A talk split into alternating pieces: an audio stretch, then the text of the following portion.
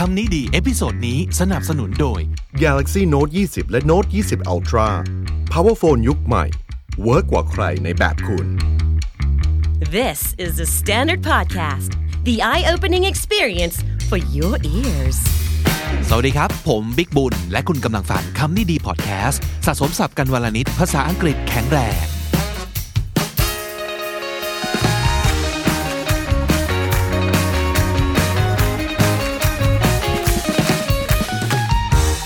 วันนี้เป็นเรื่องของมนุษย์ทำงานโดยเฉพาะเลยทีเดียวนะครับ ในทีมของคุณเนี่ยมีไหมครับ คนที่อาจจะ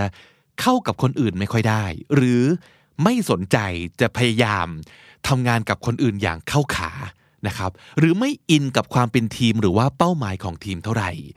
อาจจะเป็นคนที่เรียกว่าก่อให้เกิดมวลบรรยากาศแปลกๆนะครับ ที่อาจจะไม่ค่อยปลอดโปร่งมันจะอึมครึมจนถึงอึดอัด ก็เป็นไปได้นะครับ หรืออาจจะไม่ได้แยกขนาดนั้น แต่ประมาณว่าทำเฉพาะงานของตัวเองให้เสร็จแล้วจบนะครับ ซึ่งก็อาจจะทำได้ดีมากนั่นแหละ แต่ว่าเขาจะไม่ข้องเกี่ยวกับงานของคนอื่นเลย ซึ่งถ้าเกี่ยวกันเนี่ยถ้ามาช่วยกันเนี่ยมันน่าจะดีกว่านี้ได้อีกเยอะมากๆเลย มันก็เลยจะแลดู เรียกว่าน่าเสียดายโอกาสในการจับมือการพัฒนานะครับ นั่นแหละคนที่ไม่ใช่ team player เพราะ team player มันควรจะเป็นคนที่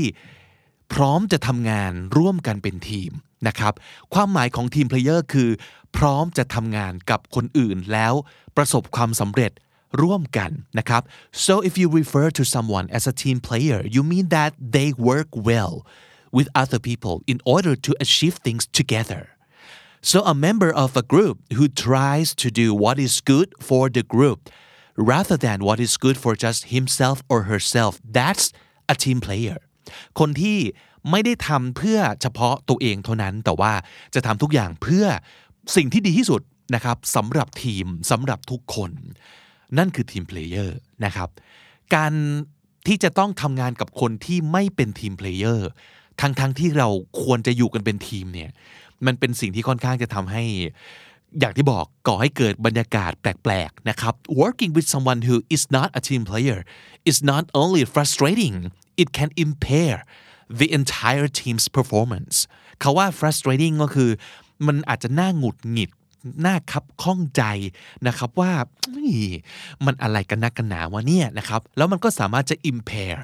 performance ของทีม impair ก็แปลว่าทำให้มันแย่ลงทำให้มันอ่อนแอทำให้บกพร่อง จนกระทั่งทำให้เสียหายนะครับ so here's how to work with a colleague who is not carrying his or her weight as a team player คำว่า carry his weight หรือว่า carry her weight นะครับ แบกน้ำหนักของตัวเองแปลว่าอะไร แบกน้ำหนักของตัวเองก็คือทำงานของตัวเองทำหน้าที่ของตัวเอง ตามที่ต้องรับผิดชอบหรือว่าการช่วยกันนะครับทำให้ทีมเป็นทีมนะครับ คุณมี colleague หรือว่าเพื่อนร่วมงานที่เป็นแบบนี้หรือเปล่า แล้วจะต้องทำยังไง เขาถึงจะยอมเป็นทีมเดียวกับเราและทำงานไปด้วยกันนะครับ ข้อหนึ่ง don't make assumptions เขาว่า make assumptions ก็คือเราสรุปเหมาเอาเลยนะครับว่ามันต้องเป็นอย่างนั้นอย่างนี้แน่ๆ อย่าทำอย่างนั้น before jumping to conclusions do some exploration ก่อนที่จะด่วนสรุปนะครับ jumping to conclusion กระโดดเข้าไปหาข้อสรุปก็คือด่วนสรุปนะครับ do some exploration เขาว่า explore ก็แปลว่า search and find out about something แปลว่าให้สืบค้น ให้หาคำตอบ หาข้อมูลเกี่ยวกับอะไรสักอย่างก่อน ก่อนที่เราจะบอกว่าใครเป็นยังไง ก่อนจะไปตัดสินเขาเนี่ยทำกันบ้านก่อนนิดนึงว่าจริง ๆ แล้วอะเขาเป็นคนยังไง หรือมัน มันมีสาเหตุอะไรหรือเปล่า ที่ทำให้เขาเป็นคนอย่างนั้น ที่ทำให้เขาไม่เป็นทีมเพลเยอร์นะครับ It's possible that he or she is dealing with a personal stressful situation เขาอาจจะกำลังเจอ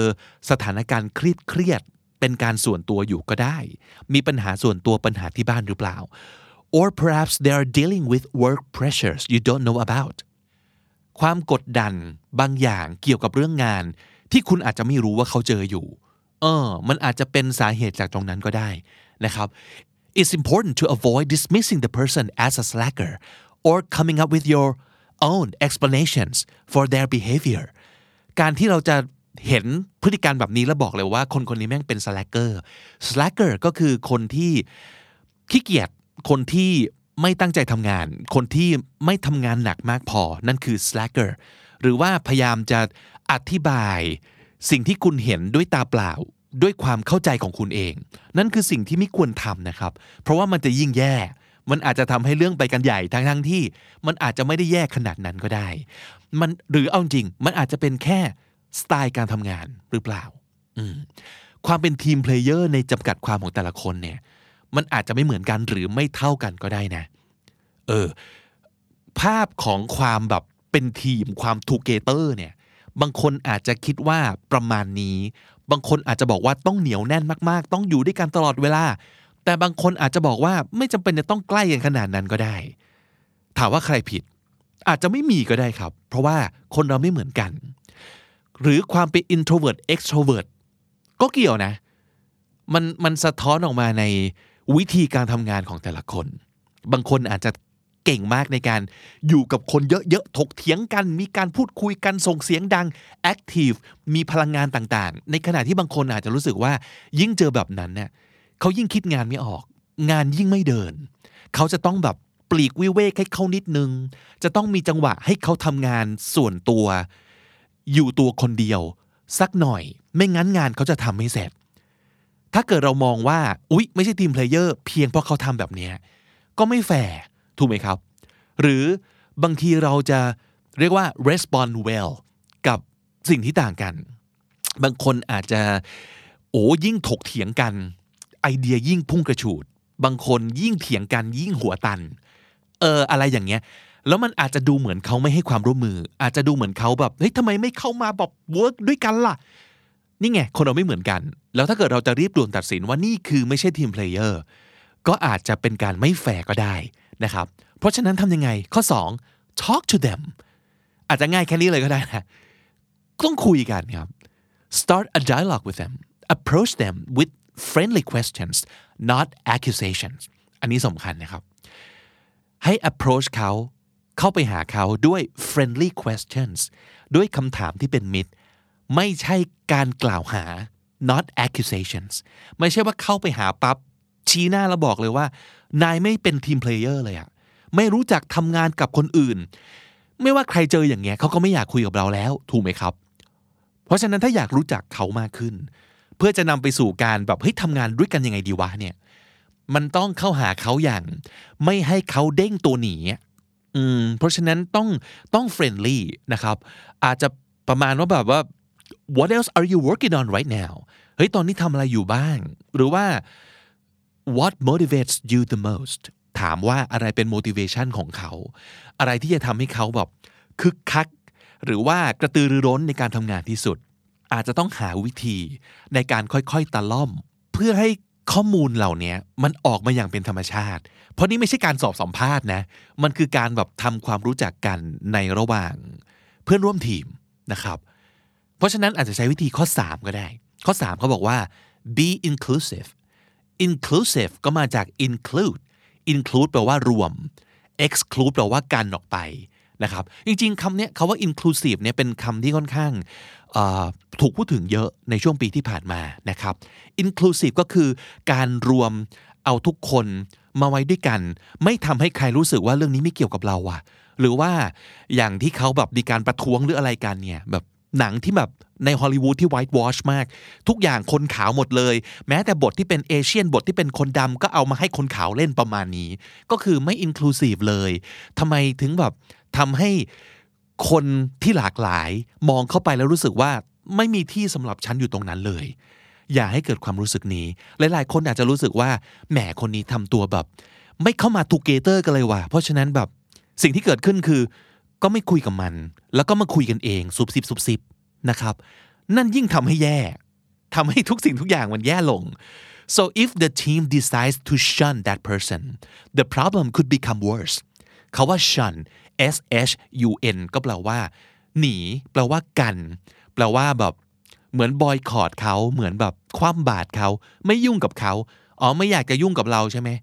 ไม่เป็น team player ใช่ไหมงั้นกูก็ไม่ยุ่งกับมึงก็ได้ มาคุยกันเอง ทุกคนในทีมยกเว้นไอ้นี่คนเดียวทำอย่างเงี้ยสถานการณ์จะยิ่งแย่ลง นั่นคือเรา exclude เขาออกไป แทนที่จะหาวิธี include เขาเข้ามา ถูกไหมครับ so instead ask them out for coffee or lunch and try to get to know them better and also you could bring a few other workers along แทนที่จะแบบจับกลุ่มกันแล้วก็เมาเขาใช่ไหมชวนชวนเขาเข้ามาดิชวนเขามานั่งคุยกัน กินอะไรด้วยกันไหมไปกินกาแฟกันไปกินข้าวกัน ไปแฮงเอาท์กันบ้าง ไปดูหนังกันไหมไปเดินห้างกันไหมไปเอ้ยไปวิ่งกันไหมเราจะไปวิ่งกันตีแบดกันป่ะพวกเราจะไปตีแบดกันเธอไปไหมลองหาวิธีชวนเขาเข้ากลุ่ม เพื่อจะได้ทำความรู้จักเขาว่าอ๋อมันเป็นคนอย่างนี้ว่ะมันต้องมันต้องยังไงเนี่ยถึงจะทำงานกับไอ้นี้ได้ แล้วก็ค่อยๆนะครับ ชวนคนนู้นคนนี้ผลัดกันไป อย่างเงี้ยมันจะทำให้บรรยากาศดีขึ้น และมันอาจจะไม่ได้แก้ปัญหาทันที แต่จะทำให้เราค่อยๆเห็นทางว่าอ้อกับคนนี้ต้องยังไงอ่าประมาณนั้นนะครับ หรือว่าข้อ 4 ครับ clarify the team's mission mission ของทีม คืออะไร พวกเราแก๊งเราเนี่ย ทีมเราเนี่ย ตั้งใจจะทำอะไรให้สำเร็จร่วมกัน บางคนที่เขาไม่ใช่ team player เพราะเขาไม่สัมผัสได้ถึงตรงนี้เลย ว่า อ๋อเหรอ นี่เรากำลังจะพยายาม เอาถ้วยเอาเหรียญอะไรอยู่นะครับ perhaps the team's approach isn't working or the mission isn't clear enough mission เราอาจจะไม่เคลียร์ไม่ไม่ค่อยชัดเจนว่าตกลง ภารกิจของเราคืออะไรวะ หรือวิธีที่ทีมใช้อยู่เนี่ยอาจจะไม่เวิร์กแล้วคนที่เหลืออาจจะรู้สึกว่าก็ทำทำไป น่าจะได้แต่อาจจะมีบางคนที่รู้สึกว่าไม่ใช่อะแล้วเขาก็ไม่ได้กล้าพูดอะไรออกมา มันก็เลยรู้สึกว่าเขาไม่อยากจะเข้ามาเป็นส่วนร่วมอะ ประมาณนั้นนะครับ เพราะฉะนั้นเขาแนะนำว่า revisit the group's shared vision and mission and clarify best methods for fulfilling them revisit ก็คือกลับไปเยี่ยมอีกครั้ง ก็คืออะไรก็ตามที่เคยสมมติอาจจะเป็นสิ่งที่เคยคุยกันมาแล้ว ตกลงกันไปแล้ว หยิบขึ้นมาปัดฝุ่นพิจารณาใหม่ เอามาคิดกันใหม่อีกรอบว่า มันดีจริงป่าวะ มันเวิร์กจริงหรือเปล่าวะคำว่า revisit คือ to talk or think about something again with the intention of improving it or changing it นะครับถ้ารู้สึกว่ามันอาจจะเป็นสิ่งที่ไม่ได้เวิร์กเท่าที่มันควรจะเป็นเนี่ยก็ต้องหยิบกลับมาคุยกันใหม่ ซึ่งสิ่งเนี้ยการที่เราเอาเรื่องนี้มาคุยกันใหม่เนี่ยอาจจะทำให้ member ทุกคนในในทีม เริ่มเห็นว่าอ๋อโอเค get ละว่าว่าเราต้องทำยังไง เราจะมีส่วนร่วมกับทีมยังไงนะครับเพราะฉะนั้นทำให้เป้าหมายของทีมชัดเจน หรือข้อ 5 สมมติเป้าหมายของทีมอาจจะชัดเจนแล้ว แต่ว่าเป้าหมายแต่ละคน บทบาทแต่ละคนอาจจะไม่เคลียร์ก็ได้นะเป็นไปได้ เพราะฉะนั้นสิ่งที่ควรทำคือ clearly define team members roles don't assume everybody knows exactly what their contribution is supposed to be อย่าไปคิดเอาเองว่า เฮ้ย ทุกคนต้องรู้อยู่แล้วดิ ว่าต้องทำอะไร ต้องช่วยอะไร contribution คือ การมีส่วนร่วมการช่วยเหลือ ผลงาน อย่าไปคิดว่าทุกคนรู้อยู่แล้วว่าต้องทำอะไรนะครับ บางทีมันอาจจะไม่เคลียร์ขนาดนั้นก็ได้ it's possible that the person who hasn't been acting as a team player simply does not understand what he or she is meant to do คนที่ดูเหมือนจะไม่ใช่ team player เขาอาจจะแค่ไม่ไม่ชัดเจนว่าตกลงเราต้องทำอะไร แค่นี้เองก็ได้นะครับ เพราะฉะนั้น clearly define นิยามให้ชัดเจนว่าแต่ละคน บทบาทคืออะไร หน้าที่คืออะไร ต้อง deliver อะไร ต้องทำอะไรให้สำเร็จ แล้วก็ข้อ 6 นะครับ create new opportunities to motivate เราต้องสร้างโอกาสใหม่ ๆ เพื่อที่จะสร้างแรงจูงใจให้ทุกคนได้ทำอะไรเต็มที่ขึ้นมานะครับ so an employee may seem withdrawn from their work because they desire new opportunities to grow and develop their skills การที่ อาจจะมีใครบางคน withdrawn เขาว่า withdraw คือถอนใช่ไหมแบบถอนเงินอย่างเงี้ยถอนตัว ถอนเงินคือ withdraw เพราะฉะนั้น withdrawn แบบเติม n ให้กลายเป็น adjective ด้วยเนี่ยก็หมายถึงว่าไม่เข้าสังคมถอนตัวเองออกมา ถอยตัวเองออกมา ไม่เข้าสังคม เก็บเนื้อเก็บตัวประมาณนั้นนะครับ not wanting to communicate with other people นั่นคือ withdrawn ถ้าเราเห็นว่ามีใคร withdrawn ออกไปจากกลุ่มเนี่ยอาจจะเป็นเพราะว่าเขา อยากจะได้โอกาสใหม่ ๆ ในการพัฒนาทักษะของตัวเขาก็ได้นะ เพราะว่าสิ่งที่ทีมทำอยู่อาจจะไม่ใช่สิ่งที่มันเป็น mission หรือว่าเป็นสิ่งที่เป็น passionเป็น motivation ของเขาเป๊ะๆก็ได้ and if that seems to be the case see if there's a more suitable role for this person on the team มันอาจจะที่สุดแล้วนะครับ ต้องยักย้ายถ่ายเท เปลี่ยนสลับที่ตำแหน่งแห่งหนในทีมก็ได้นะ เออ การเปลี่ยนแปลงอาจจะเป็นคำตอบก็ได้ เปลี่ยนแปลงที่ว่านี้อาจจะไม่ได้แปลว่า ต้องมีใครสักคนออกไปนะ แต่แค่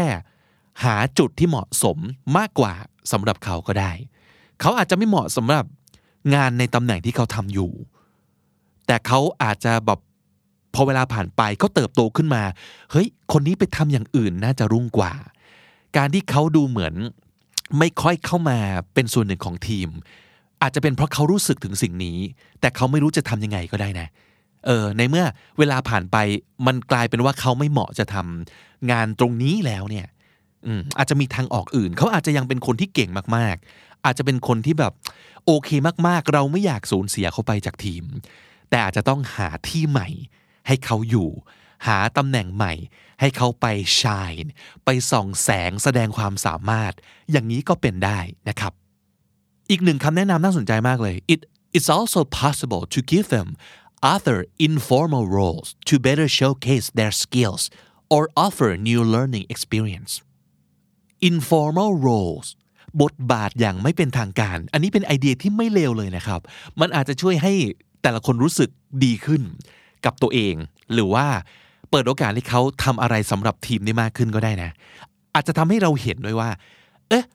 แกน่าจะไปทางนี้ว่าน่าจะรุ่ง เออ เช่นสมมตินะฮะผมเคยทำงานในสำนักพิมพ์ใช่ไหมมีกองบรรณาธิการบางคน เห็นแววว่าแบบเฮ้ยคนนี้เก่งโซเชียลว่ะ เพราะฉะนั้นลองตั้งบทบาทรองนะบทบาทอย่างไม่เป็นทางการ คือไม่มีตำแหน่งนี้หรอก ไม่มีตำแหน่งโซเชียลมีเดียในวันนั้นหรอก แต่ว่า เฮ้ย งั้นนายลอง รับผิดชอบเรื่องโปรโมทหนังสือของเราทางโซเชียลดูไหมเออ มันกลายเป็น informal role ซึ่งเขาเองก็สนุก คือแบบเฮ้ยเขาชอบอยู่แล้ว แล้วมันก็จะไม่มีความกดดัน ว่า เอ้ย นี่เป็นตำแหน่งอย่างเป็นทางการ นายต้องทำให้ดี ก็จะไม่มี pressure ตรงนั้น มันก็จะสนุก แล้วมันก็อาจจะนำไปสู่แบบ เฮ้ย หรือทีมเรา กองบรรณาธิการเราควรจะมีตำแหน่งโซเชียลวะ เพื่อจะได้โปรโมท เพื่อจะได้แบบ ขายออนไลน์หรืออะไรอย่างนี้ เออนำไปสู่ job opportunity ใหม่ ๆ ก็เป็นไปได้ อย่างนี้เป็นต้นนะครับเออ มันมีวิธีอยู่นะ คนที่ไม่ใช่ team player ไม่ใช่ lost cause จำคำนี้ได้ไหมครับ ไม่ใช่คนที่แบบเออหมดหวังและหาทางตัดมันทิ้งเถอะ ไม่ใช่อาจจะไม่ใช่เลย เขาอาจจะเจอเรื่องบางเรื่องอยู่ก็ได้นะครับ เพราะฉะนั้นคำสำคัญที่อยากจะเน้นครับ ไม่ว่าจะในฐานะที่คุณเป็นผู้นำทีมหรือว่าในฐานะเพื่อนสมาชิกคนหนึ่งของทีมเนี่ย คือคาว่า empathy นั่นแหละ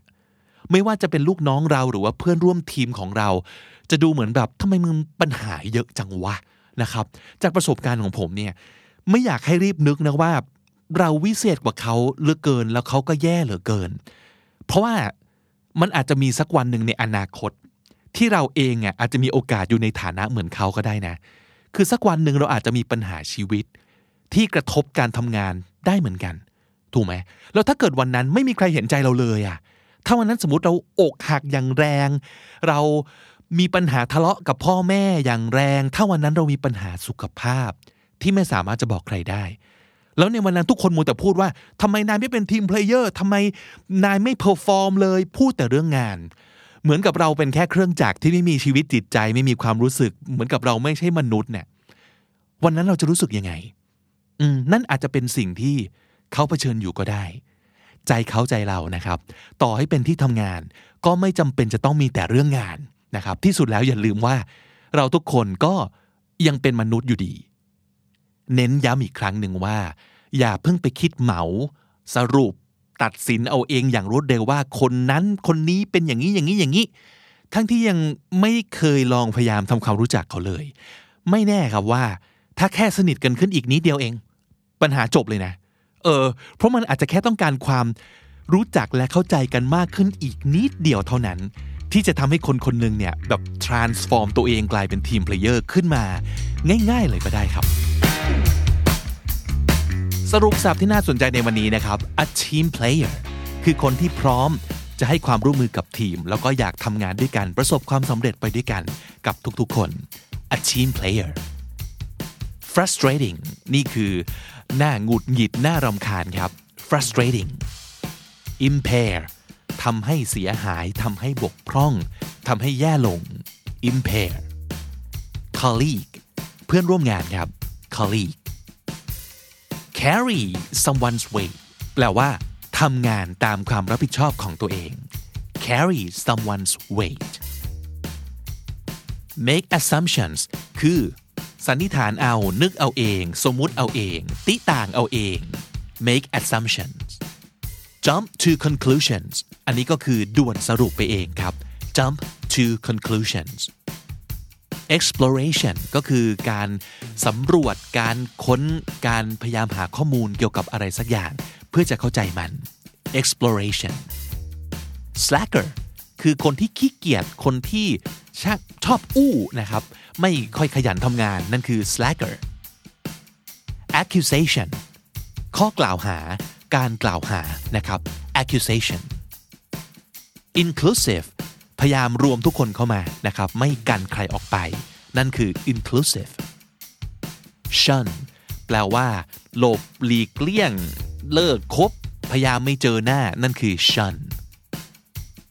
revisit นำกลับมาคิดใหม่ กลับมาพิจารณากันใหม่ revisit contribution การมีส่วนร่วมการช่วยเหลือกันหรือว่าผลงาน contribution withdrawn เก็บเนื้อเก็บตัวไม่เข้าสังคม withdrawn และถ้าติดตามฟังคำนี้ดีพอดแคสต์มาตั้งแต่ episode แรก มาถึงวันนี้คุณจะได้สะสมศัพท์ไปแล้วทั้งหมดรวม 4,300 กับอีก 61คำและสำนวนครับ และนั่นก็คือคำนี้ดีประจำวันนี้นะครับ ฝากติดตามฟังรายการของเราได้ทาง YouTube Spotify และทุกที่ที่คุณฟังพอดแคสต์ ผมบิ๊กบูลวันนี้ไปก่อนนะครับ อย่าลืมเข้ามาสะสมศัพท์กันทุกวันวันละนิด ภาษาอังกฤษจะได้แข็งแรง สวัสดีครับ The Standard Podcast, eye opening for your ears.